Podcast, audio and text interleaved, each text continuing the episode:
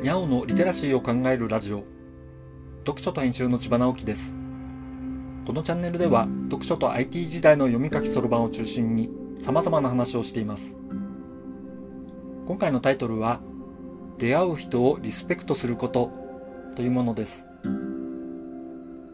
30年勤めていた会社を辞めるとき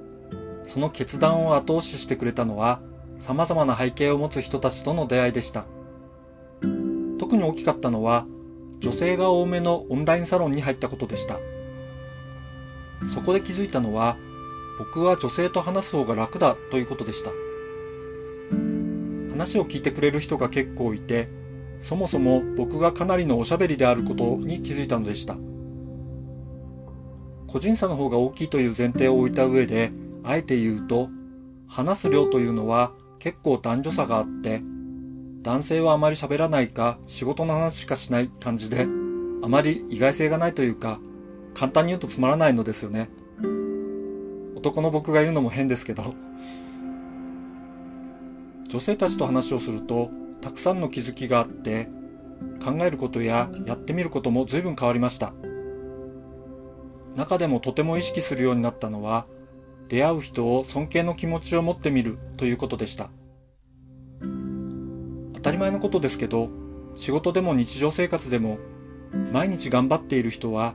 その人なりの経験から来る考え方や物事への接し方があって、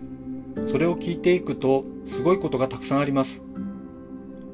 自分がしたことのない経験の話を聞いてみると、自然に尊敬の気持ちが生まれてくるものです。そういう気持ちでいると、その人が伝えてくれることや配慮してくれることに素直に感謝することができるようになるのですね。おかげですぐにありがとうございますという言葉が出てくるようになりました。そういう姿勢は出会った女性たちに育ててもらったものです。今は男女や年齢を問わず、この人はここがすごいなと考えるようになりました。すると仕事で何かあった時に味方になってくれたり、知らないうちにバックアップしてくれていたり、またまた感謝せずにはいられないことがよく起きるようになりました。そして僕も出会う人をできるだけ応援したいと考えるようになりました。できることは本当に頑張ってって応援することくらいですけどね。これはとても幸せなことだなと思うのです。